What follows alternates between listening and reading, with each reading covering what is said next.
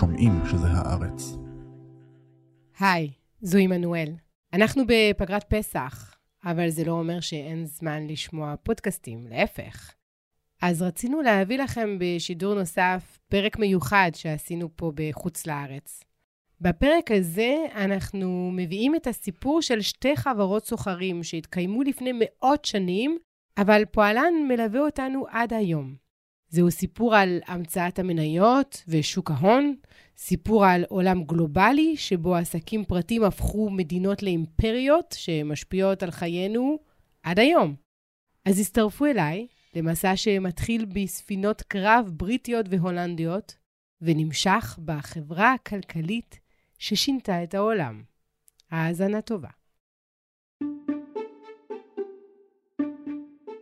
היום אני רוצה לדבר איתכם על מניות, ועל חבורה של סוחרים שבראשית המאה ה-17 לא יכלו לדמיין איך ההמצאה שלהם תשנה את העולם. אבל הסיפור שלנו מתחיל בכלל קודם, עם מגלה ארצות נודע בשם וסקו דה גאמה.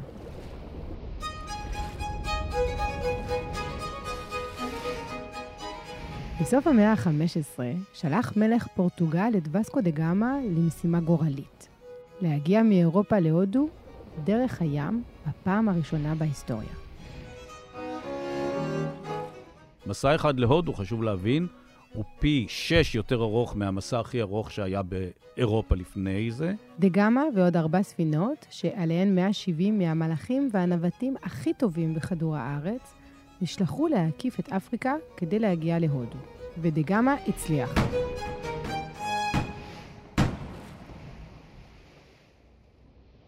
בזכות המסע הזה, פורטוגל הפכה למעצמה של מסחר בין אסיה לאירופה.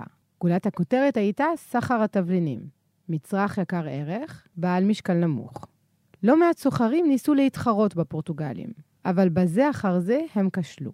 חציית האוקיינוס הייתה עסק מסובך, מסוכן ויקר. באותן שנים, חלק גדול מהספינות לא השלימו את המסע המפרך, חלק טבע במצולות, והספינות שכן השלימו את מסען, חזרו עם הרבה פחות מלאכים חיים מאלו שיצאו לדרך. הפורטוגלים שלטו במסחר עם אסיה במשך מאה שנה, עד שקבוצה של סוחרים אנגלים הבינה שכדי לנצח את הפורטוגלים צריך להמציא משהו חדש. הם פנו לציבור והציעו לו להשקיע כסף כדי לממן את המסעות תמורת חלק מהרווחים. וכך בא לעולם שוק ההון. עשו את זה בתשלומים קצת כדי להקל על האנשים שלא ייבהלו יותר מדי, והרעיון הבסיסי היה, אתם משקיעים, לפי גובה ההשקעה, כך תקבלו חלק מהרווח. כך נולד הרעיון של קודם כל חברה למטרות רווח, ודבר שני, הרעיון של דיבידנד, דבר שלישי, הרעיון של מניה. שנתיים אחרי האנגלים, ב-1602, התאגדה קבוצת סוחרים הולנדים ויזמה מהלך דומה. בשני המקרים הקימו הסוחרים את חברת הודו המזרחית, האחת אנגלית והשנייה הולנדית. זה לקח כמה שנים, אבל שיטת הניהול החדשה התגלתה כהברקה. רעיון של מניות ובורסה ו- והשקעות פסיביות הוא זה שבסופו של דבר ניצח להם את היום. המהלך של האנגלים ושל ההולנדים הוא היסוד של הכלכלה של ימינו. תאגידים כלכליים גלובליים שנסחרים בבורסה והופכים כל מוצר בכל מקום בעולם לנגיש. אבל ההצלחה הזו הייתה הרבה יותר מהצלחה כלכלית. היו לה השלכות אדירות על הפוליטיקה העולמית. בריטניה למשל הייתה מדינה לא מאוד חשובה בזמן הקמת החברות, והפכה לאימפריה הגדולה בעולם. כי החברות האלה ביססו את העליונות של אירופה בסחר הגלובלי. בעצם, אם אנחנו מדברים על גלובליזציה, הפעם הראשונה שאנחנו רואים גלובליזציה זה סביב הקמת שתי החברות האלה. חברות הודו המזרחית עיצבו את מאזן הכוחות בעולם במאות השנים האחרונות, והשלכות המהלכים האלו ימשיכו להדהד עוד שנים רבות. יש לנו פה 300 שנה שרק האירופים שולטים בסחר הגלובלי, ורק האירופים מסוגלים לבצע שיתופי פעולה על בסיס לא פרסונלי, וזה נתן להם יתרון עצום.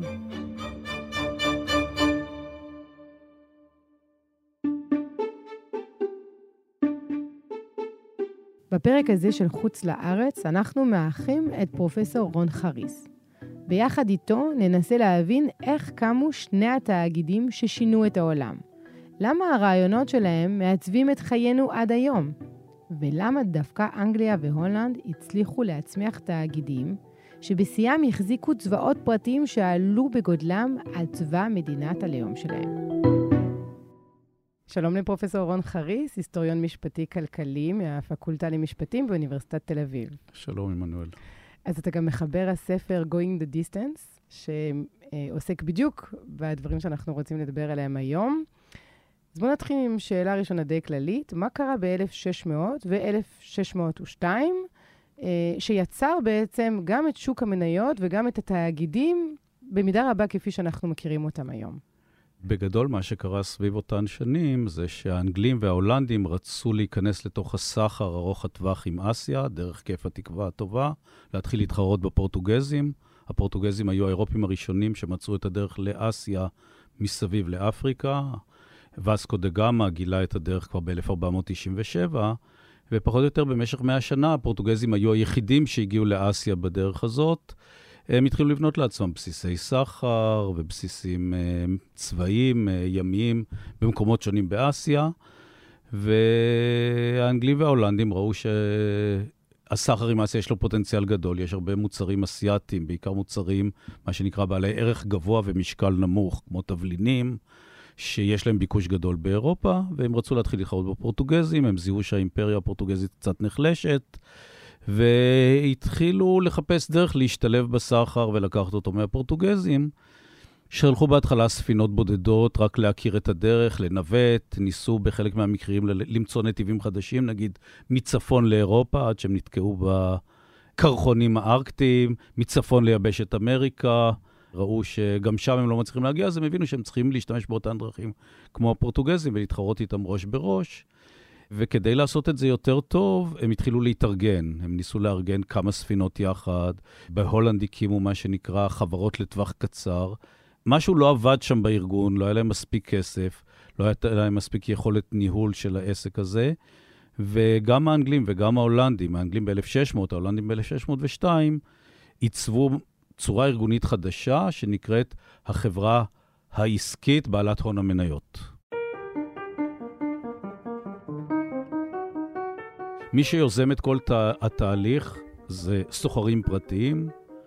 בהרבה מקרים זה סוחרים שכבר קודם עסקו במסחר עם יעדים אחרים. נגיד, הרבה מהאנגלים שיזמו את הקמת חברת הודו המזרחית האנגלית בשנת 1600, קודם לכן סחרו עם מה שנקרא הלבנט, מזרח הים התיכון, קנו שם מוצרים הודיים, אה, סחרו עם רוסיה וקנו ברוסיה מוצרים מאסיה.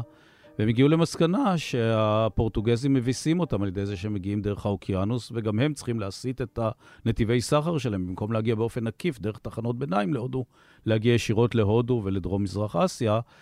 אה, ואז הם פנו למלכה, אליזבת הראשונה, מלכת אנגליה, מלכה שכיהנה הכי הרבה שנים עד, אני חושב, אליזבת השנייה. אליזבת לא כל כך התלהבה מהרעיון, היא בדקה אם זה טוב לה מבחינת היחסים עם פורטוגל ועם ספרד ועם צרפת.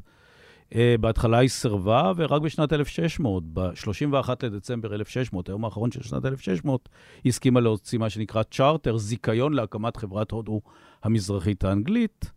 והזיכיון הזה היה סוג של הסכם בין הסוחרים הפרטיים לבין המלכה. הם ידאגו לתת לה מספיק תמורה בכסף, במיסים, בשירותים. היא תיתן להם מונופול להרבה שנים על כל הסחר אה, בעצם בכל האוקיינוס ההודי ובכל האוקיינוס השקט, מכף התקווה הטובה עד מיצרי מגלן. נוצר הדיל הזה, ובעקבותיו הם היו צריכים לגייס את הכסף. וכדי לגייס את הכסף הם התחילו לחפש עוד משקיעים, אה, והתחילו בתהליך שהוא הראשית של הלידה של שוק הון. אז איך זה עבד, החברה ההודו המזרחית האנגלית? קודם כל, הם לקחו שני רעיונות נפרדים. אחד זה התאגיד. הרעיון של תאגיד כאישיות משפטית נפרדת מבחינה משפטית, היה קיים כבר כמה מאות שנים קודם. נגיד, בכנסייה הקתולית אפשר למצוא רעיונות של תאגיד. הרבה ערים היו מאוגדות כתאגידים, אוניברסיטאות היו מאוגדות כתאגידים, אה, גילדות, אבל כל זה היו לא תאגידים למטרות רווח ולא היו תאגידים שמגייסים הון מניות. אז הרעיון של תאגיד כאישות משפטית, כפלטפורמה משפטית, היה קיים. הם לקחו רעיון קיים והלבישו עליו רעיון פיננסי חדש, שאומר, אנחנו ננפיק מניות לציבור, נזמין את הציבור לחתום על המניות, אה, ומי שחותם על מניה צריך לשלם על המניה, בדרך כלל בכמה תשלומים, לא בתשלום אחד. אז עשו את זה בתשלומים קצת כדי להקל על האנשים שלא ייבהלו יותר מדי. וה, והרעיון הבסיסי היה, אתם משקיעים, לפי גובה ההשקעה, כך תקבלו חלק מהרווח. כך נולד הרעיון של, קודם כל, חברה למטרות רווח, ודבר שני, הרעיון של דיבידנד. דבר שלישי, הרעיון של מניה. עכשיו, כדי לעזור לאנשים להשתכנע שהם להשקיע את הכסף הזה, וסך הכל אנחנו מדברים פה, השינוי הגדול שבעצם מבקשים ממשקיעים פסיביים להשקיע.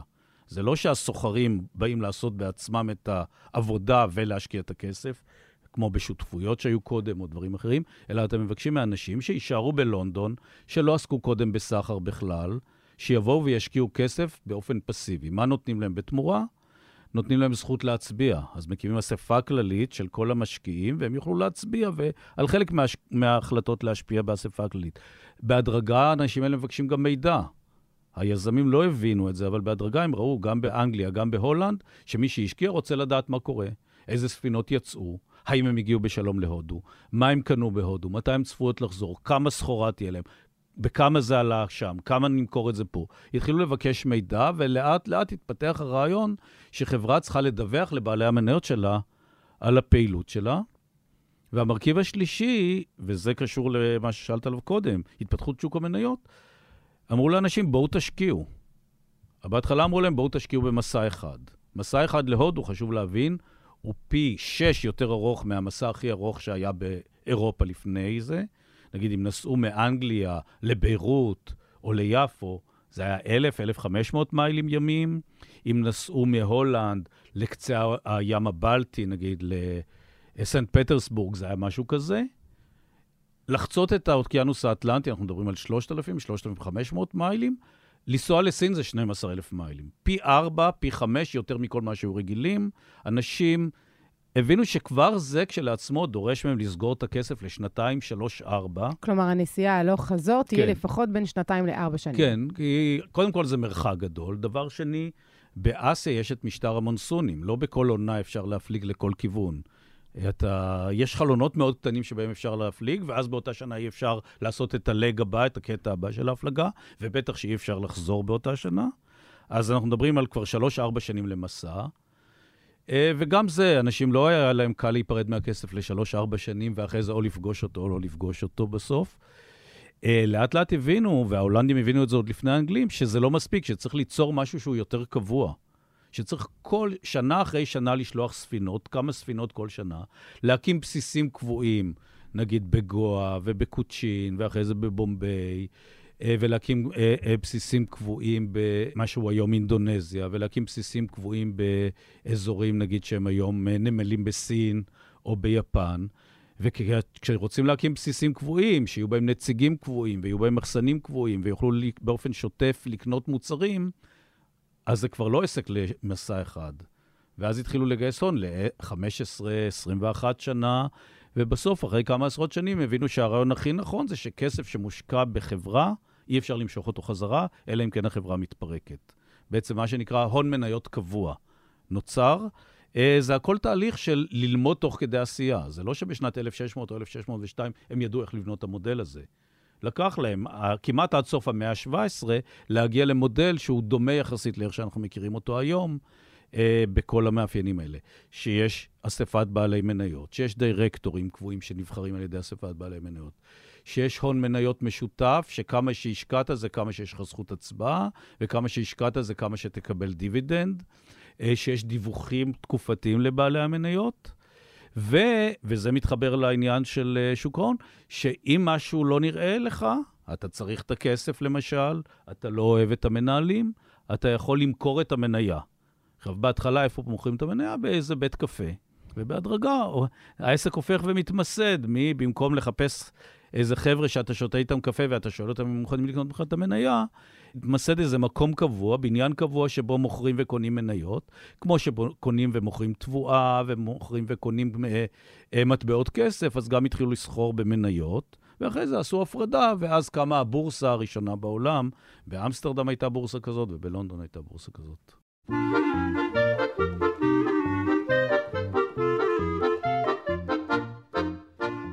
החברה ההולנדית קמה שנתיים אחרי החברה הבריטית, שהייתה קודם האנגלית, אה, ב-1602, ואמרת שהחברה הזאת עשתה משהו קצת אחר. ההולנדים נכנסו עוד לפני האנגלים לעסק הזה של אה, סחר. הם היו סוחרים אה, מאוד מוצלחים באירופה, זה היה ערב תקופת הזוהר שלהם.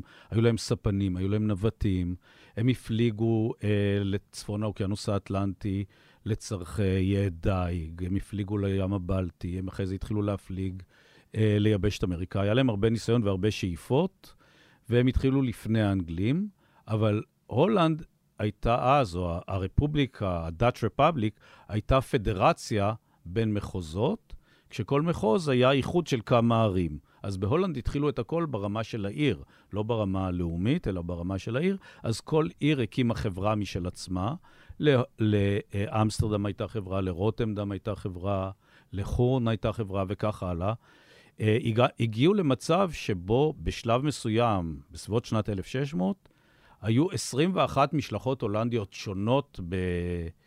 אה, באסיה, באוקיינוס ההודי, שנשלחו על ידי ערים שונות, ובאיזה שלב ההולנדים הבינו שהם מתחרים אחד בשני במקום להתחרות באנגלים, ואז עלתה הצעה לאחד את כל החברות של הערים השונות, ומה שאנחנו רואים ב-1602 זה החברה ההולנדית המאוחדת. לפניה היו חברות עירוניות ב-1602 נוצרת החברה המאוחדת, והיא בנויה קצת אחרת מחברה אנגלית, כי כמו שהולנד הייתה פדרציה, גם החברה ההולנדית הייתה פדרציה. הייתה מורכבת משש לשכות, שכל אחת מהן מייצגת עיר אחרת.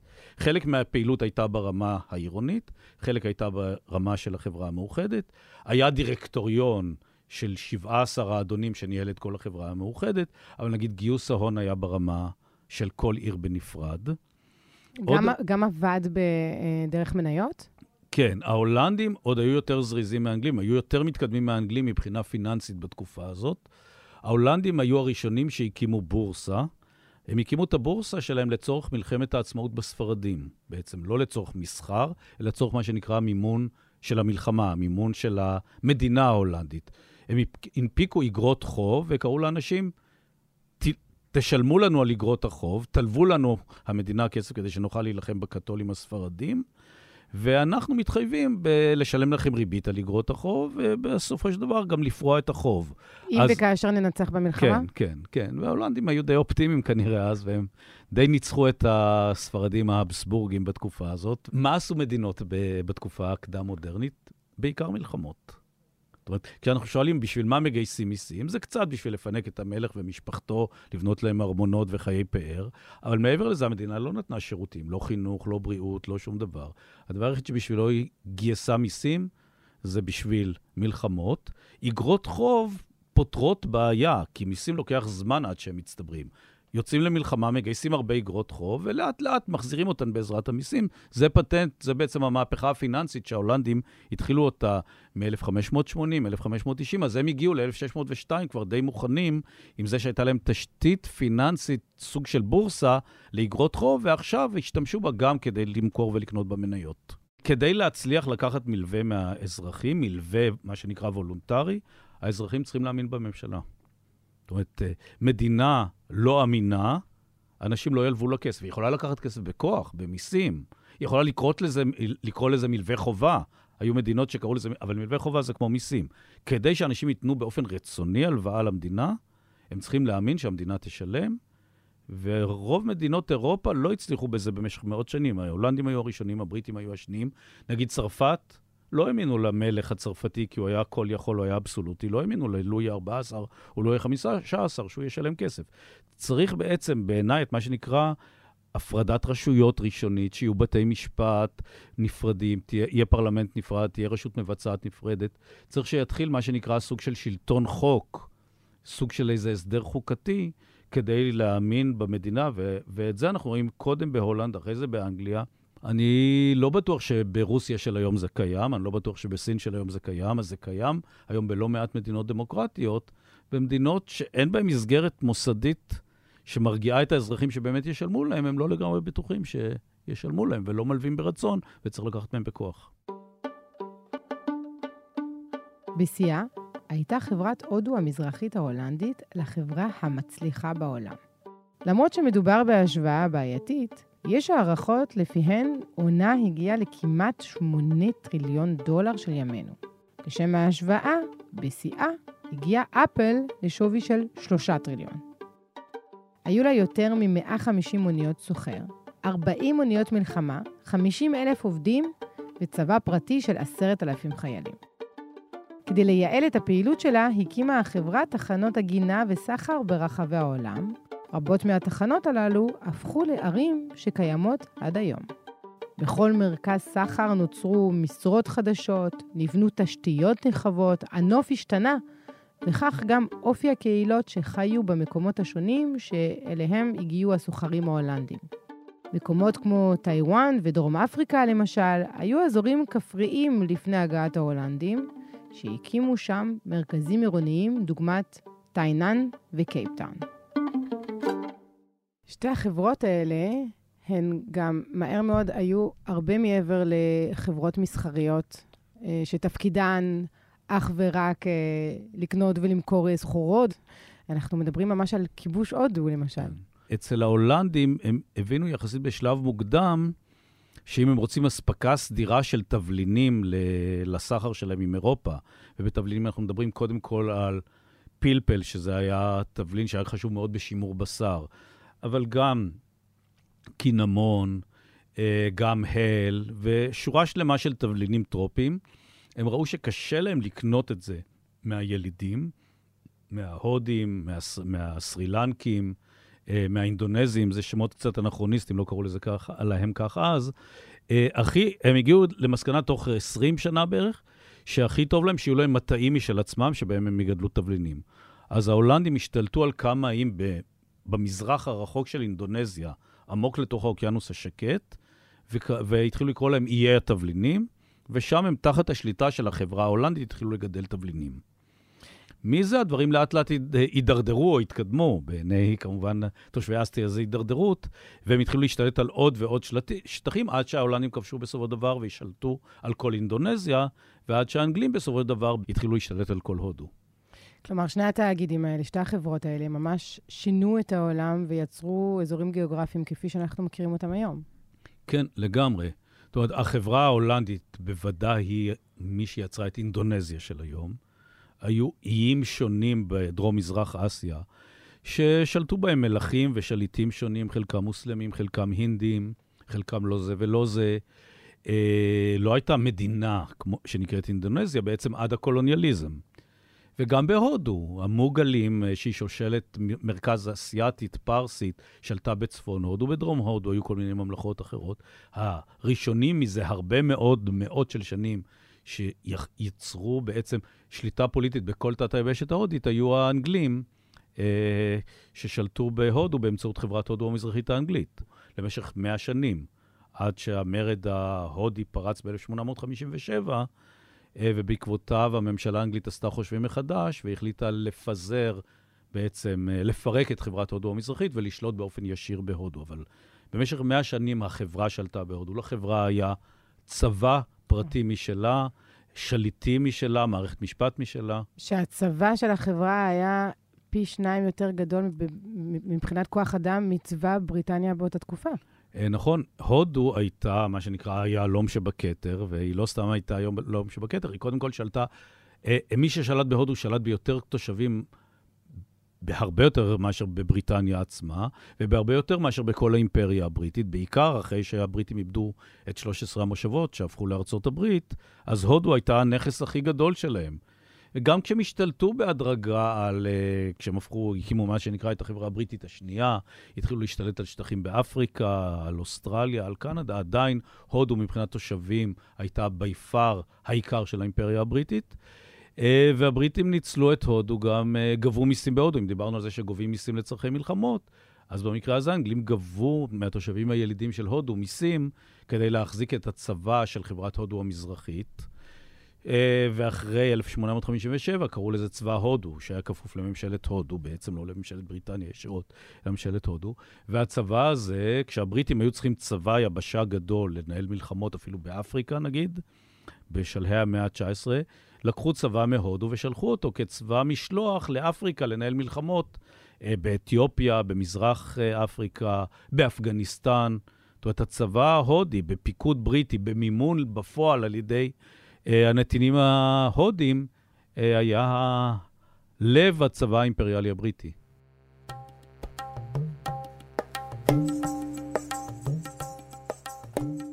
רק ב-1608, שמונה שנים אחרי שהוקמה, ואחרי מסעות סחר לאיי התבלינים, הגיעו הבריטים לחופי הודו. באותן שנים ההולנדים כבר סחרו בצורה משמעותית עם תת-היבשת, והפורטוגלים עשו זאת כבר יותר ממאה שנה.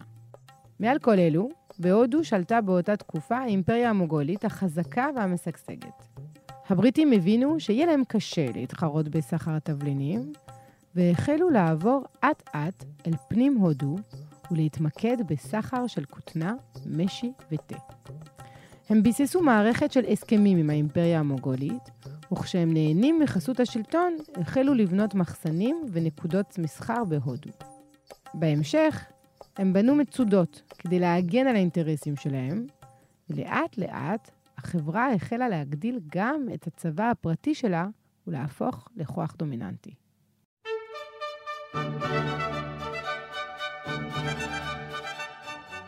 לאחר שבנו את כוחם, דחקו הבריטים את הפורטוגלים, והחלו להיאבק בהולנדים על הדומיננטיות באזור.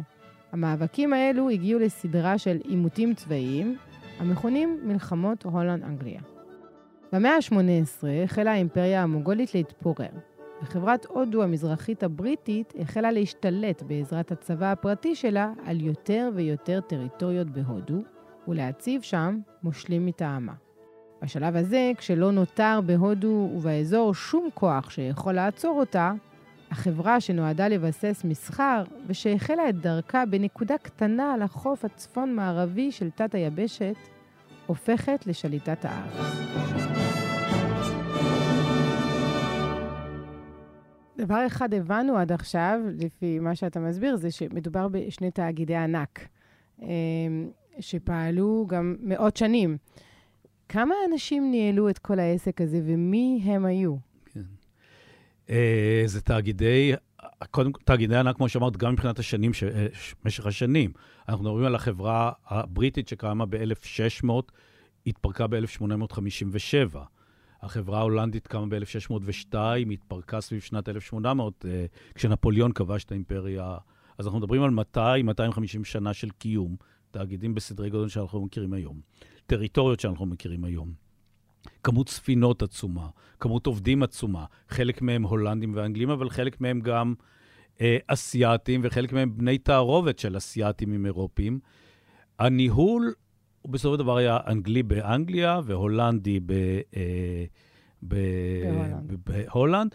אנחנו מדברים על אה, עשרות מנהלים פעילים, אה, דירקטוריונים של עד 20 אנשים, נגיד, ועוד בעלי משרות. אה, אחרי זה, כמובן, יש גם צוותי ספינות, ויש גם נציגים באסיה, אז אנחנו מדברים על אה, מאות עד אלפים בודדים של עובדים אירופים, והרבה יותר עובדים אסיאתיים, וקיום ענק ו...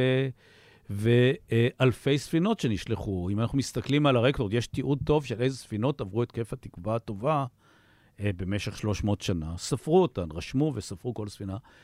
במאה ה-17 ובמאה ה-18, כמעט כל הספינות שעברו את כיף התקווה הטובה בדרך לאסיה או בחזרה מאסיה, היו שייכות או לחברה האנגלית או לחברה ההולנדית. כמעט אף אחד אחר לא הצליח לסחור, לא אירופים אחרים ולא אסיאתים אחרים, ואנחנו מדברים על כמה אלפי ספינות. אז אפשר לומר בוודאות שכל מי שניהל את העסק הזה התעשר. כן, התעשרו מאוד. אה, מניהול, אה, גם כל מי שהחזיק מניות התעשר, היו גם שנים קשות בהתחלה לשתי החברות, אבל עם הזמן אה, הסחר התבסס, הסיכונים ירדו והרווחים עלו, בגדול. אה, וגם זו תופעה שבעצם אה, נובעת מבעיה מסוימת. החברות התקשו לשלוט על העובדים שלהם באסיה. כשאנחנו מדברים על משהו שנמצא במרחק של שנתיים נסיעה מלונדון או מאמסטרדם, אתה לא באמת יודע מה הנציגים שלך, מה העובדים שלך באסיה עושים. אתה מנסה לפקח עליהם בכל מיני דרכים. החברות ניסו לבנות מנגנוני פיקוח. מנגנוני פיקוח זה למשל שאנשים יעבירו חשבונות על כל מה שהם עשו, אפשר לזייף חשבונות, אבל צריך לעשות את זה חכם כדי שלא יתפסו אותך. באותה וחוץ... תקופה אתה לא עושה את זה עם פוטושופ. כן, לא עם פוטושופ, אתה צריך משהו שהוא מספיק הגיוני, שיתאים לנתונים הכלליים. עכשיו, אה, אה, מה שהחברות האלה עשו, גם הם ביקשו מכל הנציגים שלהם להעביר להם דיווחים גם על הנציגים האחרים. בעצם להלשין אחד על השני. אז ככה הם יכלו לעשות הצלבות עם מה שא' אמר ומה שב' אמר תואם. אם לא, אז אחד מהם כנראה משקר. אה, והרבה פעמים לסוכנים היה עניין להגיד, אנחנו קנינו סחורה מסוימת ביוקר ולא בזול, וככה להשאיר בכיסם רווח. אז הדרך הכי קלה, מי, ש... מי שהתעשר הכי הרבה, נקראו הנבובס, זה העובדים של החברת הודו המזרחית האנגלית בהודו, שהם עשו שם קריירה של 20-30 שנה, הם צברו בה הון שאף אחד אחר באנגליה לא יכול היה לצבור. והם הסתירו חלק גדול ממנו אה, כי הוא לא היה חוקי.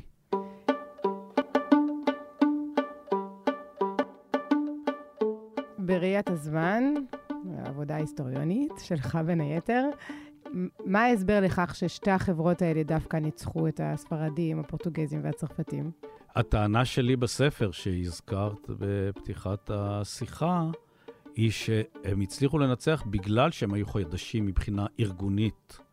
והם היו חד... חז... חדשנים מבחינה ארגונית בגלל שהם הגיעו אחרונים, והיה להם הכי קשה, והם הגיעו הכי מרחוק, אז הם היו צריכים להיות יותר יצירתיים, להיות חדשנים מבחינה ארגונית, נגיד מה שהפורטוגזים לא עשו. או מה שההודים לא עשו, מה שהסינים לא עשו. כלומר, לא הספינות עצמן, לא כוח אדם, אלא ממש ארגון הזה של חברה עם משקיעים אנונימיים ומניות. כן, זאת הטענה שלי, להיות הוגן, לא כולם חושבים כמוני. יש כאלה, כשבאים להסביר למה זה המערב, נגיד, אה, ניצח את. המוסלמים ואת ההודים ואת הסינים, אז הרבה נותנים הסברים שלמערב הייתה טכנולוגיה יותר טובה. הם ידעו לנווט יותר טוב, הם בנו ספינות יותר טובות. הם היו מוכנים להשתמש יותר באלימות, יותר במלחמות.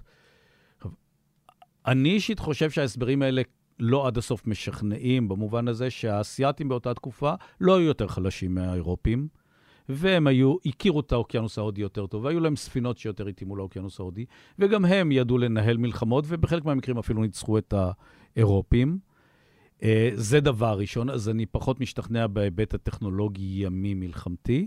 דבר שני, ההיבט הזה לא מסביר למה דווקא אנגליה והולנד.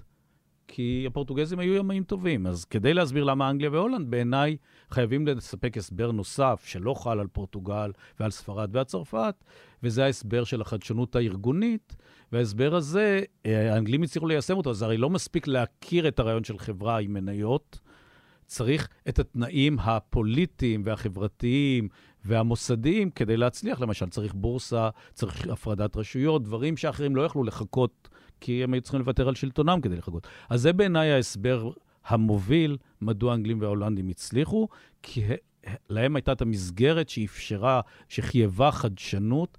ואפשרה חדשנות, והחדשנות הארגונית הזאת של הרעיון של מניות ובורסה ו- והשקעות פסיביות, הוא זה שבסופו של דבר ניצח להם את היום והפך אותם למובילים ולדומיננטים בסחר עם אסיה כל המאה ה-17 והמאה ה-18.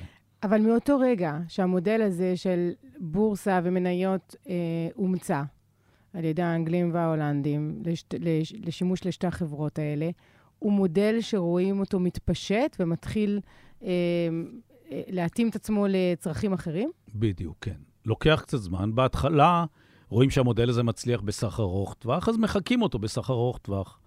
אה, מחקים אותו, נגיד, אה, בסחר עם האוקיינוס האטלנטי, הם מנסים לחקות אותו בסחר עם דרום אמריקה, אה, בעיקר בסחר עבדים. אז במאה ה-17 מחקים את המודל הזה בעיקר במסחר. אנחנו מגיעים למאה ה-18, דברים מתחילים להשתנות במהירות. עוד בסוף המאה ה-17 מקימים את ה-Bank of England, הבנק של אנגליה, שהופך להיות הבנק המרכזי הראשון בעולם. כבר אותו מקימים במודל של חברת מניות, ב- כמו שהזכרנו כאן. זה 1694. בתחילת המאה ה-18 מתחילים להשתמש במודל הזה להקמה של חברות תחבורה. למשל, אנגליה מתכסה ברשת של תעלות, כל מי שמטייל באנגליה רואה את התעלות האלה עד היום. התעלות האלה הוקמו כחברות בערבון מוגבל, סליחה, חברות מניות. ערבון מוגבל זו שאלה אחרת, כחברות מניות. אה, אחרי זה אנחנו רואים שמתחילים לקום עוד בנקים כחברות מניות, עוד חברות ביטוח כחברות מניות. כשמומצאת הרכבת ומנוע קיטור, כל, כל הרכבות מוקמות כחברות מניות. אז אנחנו רואים התפשטות של המודל מהסחר לעוד ועוד ועוד הקשרים. Uh, כשאנחנו מגיעים לסוף המאה ה-19, קשה לדמיין עסק גדול שהוא לא יהיה חברת מניות. פחות או יותר מסוף המאה ה-19, תחילת המאה ה-20, כל עסק גדול שאנחנו יכולים לחשוב עליו בעולם כבר מאורגן כחברת מניות. למה שתי החברות האלה היו כל כך חשובות בעליית המערב? Uh, אני חושב שאפשר לענות על זה משני כיוונים. כיוון אחד, כי החברות האלה ביססו את העליונות של אירופה בסחר הגלובלי. אומרת, בעצם אם אנחנו מדברים על גלובליזציה, הפעם הראשונה שאנחנו רואים גלובליזציה זה סביב הקמת שתי החברות האלה, כשאותה פירמה, אותה חברה, אותו תאגיד, בעצם מעביר מוצרים מיבשת אמריקה ועד סין ועד יפן. זה משהו שלא ראינו אותו קודם. נגיד, כסף שמוציאים במכרות בפרו, יעבור דרך אירופה, יגיע להודו, יגיע לסין, יגיע ליפן, ואותו דבר סחורות בכיוון ההפוך. אז בעצם פעם ראשונה שיש לנו פה שוק גלובלי, ש, של מוצרים שעוברים ברחבי העולם, מה שאומר שכל מוצר שקיים באיזשהו מקום יכול להגיע לכל מקום בעולם. ודבר שני, זה גם משפיע על מחירים. לאט לאט פערי המחירים הולכים ומתכווצים, כשזה אחד הסממנים לשוק גלובלי. שאותו מוצר יימכר במחירים לא מאוד שונים במקומות שונים. ההפרש העיקרי יהיה עלויות ההובלה, נגיד, שלו. אז אנחנו מתחילים בזכות החברות האלה לראות פעם ראשונה שוק גלובלי שאירופים יצרו אותו, ולא סינים ולא הודים. ולא מוסלמים מהמזרח התיכון. ושמחזק את הכלכלה האירופית. שמחזק מאוד את הכלכלה האירופית, כי הם מתווים אותו, הם לוקחים את הרווחים שלו. והדבר השני, אני חושב שהאירופים בנו את המודל הארגוני של החברה העסקית, שמאפשר שיתופי פעולה על בסיס לא פרסונלי, לא אישי. אם ההודים, או הסינים, או הפרסים, או הערבים, עשו עסק רק עם מי שהם הכירו אותו, וכשהם רצו לעשות עסק עם מי שהם לא הכירו אותו, הם עשו עסקאות חילופים במקום כזה, הם לא יכלו לעשות עסקאות מסובכות, לתת אשראי, להתחייב לספק סחורה עוד הרבה זמן, כי הם לא סמכו על מי שהם לא מכירים אותו. האירופים בפעם הראשונה הצליחו לבנות ארגונים עסקיים שיש בהם אלפי משקיעים שלא מכירים אחד את השני, ובכל זאת משתפים פעולה אחד עם השני בגלל המערכת הארגונית, המשפטית, המימונית שהם סומכים עליה. הם סומכים על המערכת, הם לא סומכים על בני אדם, אלא על המערכת המוסדית. האירופים היו הראשונים שעשו את זה. האירופים היו היחידים שעשו את זה עד סוף המאה ה-19. אין לנו תאגידים בשום מקום אחר בעולם, חוץ מבאירופה, עד סוף המאה ה-19. בסוף המאה ה-19 האימפריה העות'מאנית והאימפריה הסינית והיפנים מתחילים לחקות את זה, אבל יש לנו פה 300 שנה שרק האירופים שולטים בסחר הגלובלי, ורק האירופים מסוגלים לבצע שיתופי פעולה על בסיס לא פרסונלי, וזה נתן להם יתרון עצום. כמה היתרון הזה יחזיק מעמד בעתיד, צריך לראות מה קורה בסין. מצד אחד, סין נראית לנו מאוד מתפתחת בהרבה מאוד מובנים בעשרות השנים האחרונות. מצד שני, סין של היום לא פתרה, אם תשימו לב, חלק מהבעיות שדיברנו עליהן קודם, כמו היכולת של השלטון להתחייב באופן אמין, mm. אה, אה, לא לכבד התחייבויות. מה שראינו עם ג'ק מה, למשל, עם עלי בבא בשנתיים האחרונות, מראה ש... אה, הממשלה הסינית יכולה באופן חד-צדדי לשנות את כללי המשחק, וג'ק מאו, משקיעים סינים או יזמים סינים דוגמים לו, מבינים שאין להם לגמרי ביטחון באיך uh, להתנהל מול הממשלה הסינית. אז סין הולכת רחוק, אבל במסלול אחר, ויהיה מאוד לעניין אם המסלול האחר הזה יכול להביא אותה הרבה יותר רחוק uh, מאשר המודל uh, של אירופה, שמחייב יותר שיתוף פעולה ויותר אמון ומגבלות על השלטון. The departure of the first contingent of British troops from the new Dominion of India was an historic event. The Governor General, Lord Mountbatten, was on Ballard Pier, Bombay, and here he inspected guards of honour from the three Indian services, mounted as a tribute to the work of the British services in India. וכשאני שואלת על, על תרומת החברות האלה לעליית המערב, אז אתה לא... אתה לא נותן גם חלק מההסבר, כיבוש טריטוריות לא מופיע שם, כי בעיניך זה, זה לא או, חלק מהסיפור? לא, זה, זה בהחלט חלק מהסיפור. זה נכון שאני... בספר שלי פחות הדגשתי אותו. אני במודע החלטתי לסיים את הספר בשנת 1700 כדי להתמקד בשתי החברות האלה כ- כחברות מסחריות. אחרי 1700 דברים מתחילים להשתנות. סיבה שנייה שלא התמקדתי בו זה שנכתב המון על השלטון הקולוניאלי ועל המשמעויות שלו. עשרות רבות של שנים כבר כותבים, אה, גם נשלטים וגם אירופים ביקורתיים על השלטון הקולוניאלי. אה, אין ספק שהשלטון הקולוניאלי והעבדות תרמו את חלקם לדומיננטיות האירופית, אבל הם לא עשו את כל העבודה, הם עשו חלק מהעבודה.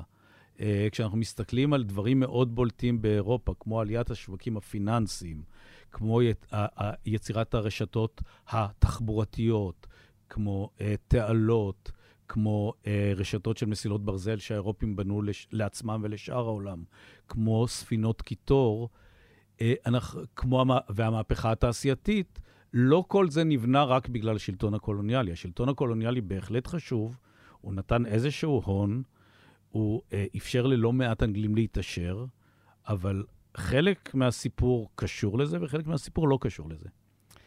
הייתכן שהממלכה הבריטית אה, קצת שכחה מהחברה ההודית המזרחית אה, בהיסטוריה שלה? ומהתפקיד שלה בהיסטוריה שלה? אני חושב שלאנגלים יש קצת בעיה, בזיכרון הקולקטיבי, נגיד, פח, פחות אולי בעיסוק של כמה היסטוריונים מקצועיים, אבל בזיכרון הקולקטיבי קשה להם עם המורשת של חברת הודו המזרחית האנגלית. בגלל מה? שזו מורשת קולוניאלית, אה, מורשת שהיום האנגלים די מתביישים בה בכל מיני מובנים, בטח חוגים מסוימים בפוליטיקה האנגלית, אבל, אבל אני חושב שזה די נפוץ, אה, גם המעורבות של האנגלים בסחר העבדים. גם המעורבות שלהם בשלטון קולוניאלי על תת היבשת ההודית, המלחמות, ההרוגים שהם גמרו באפריקה בעזרת קציר במכונות ירייה, קשה להם עם זה, והם אה, לא לגמרי יודעים איך לאכול את זה. מעניין שאצל ההולנדים, חברת הודו המזרחית ההולנדית מקבלת הרבה יותר נוכחות בזיכרון הקולקטיבי, מוציאים ספרים כדי לחגוג את ה-400 שנה להיסטוריה שלה, עושים עליה תערוכות. למרות שגם המורשת ההולנדית היא מורשת שקשה איתה, אה, כנראה שלהולנדים אין, יש פחות דברים להתגאות בהם. יש חברה אחת גדולה, אה, מאוד מוצלחת לכאורה, שהתקיימה הרבה שנים, אז איכשהו ההולנדים, אני חושב, נותנים לחברה שלהם הרבה יותר נוכחות בשיח העכשווי. האנגלים, הרבה פחות נוכחות לחברה שלהם. אה, באנגליה יש הרבה מהגרים מהודו ומפקיסטן, זה אולי גם משפיע על חלק מהשיח. אה, קשה להם עם המורשת הזאת. הם, אה, אני חושב, עוד לא, עוד לא נאמרה המילה האחרונה בשאלה איך הם התמודדו עם זה. אני בטוח גם שזה עובר פוליטיזציה, שחוגים פוליטיים מסוימים באנגליה ירצו להדגיש את החברה ואיך היא הביאה את הנאורות לשאר העולם, אה, ואחרים יגידו שצריך להתנצל על הפשעים ולפצות ולהחזיר מוצגים ממוזיאונים ודברים דומים. פרופ' רון חריס, תודה רבה לך. תודה רבה.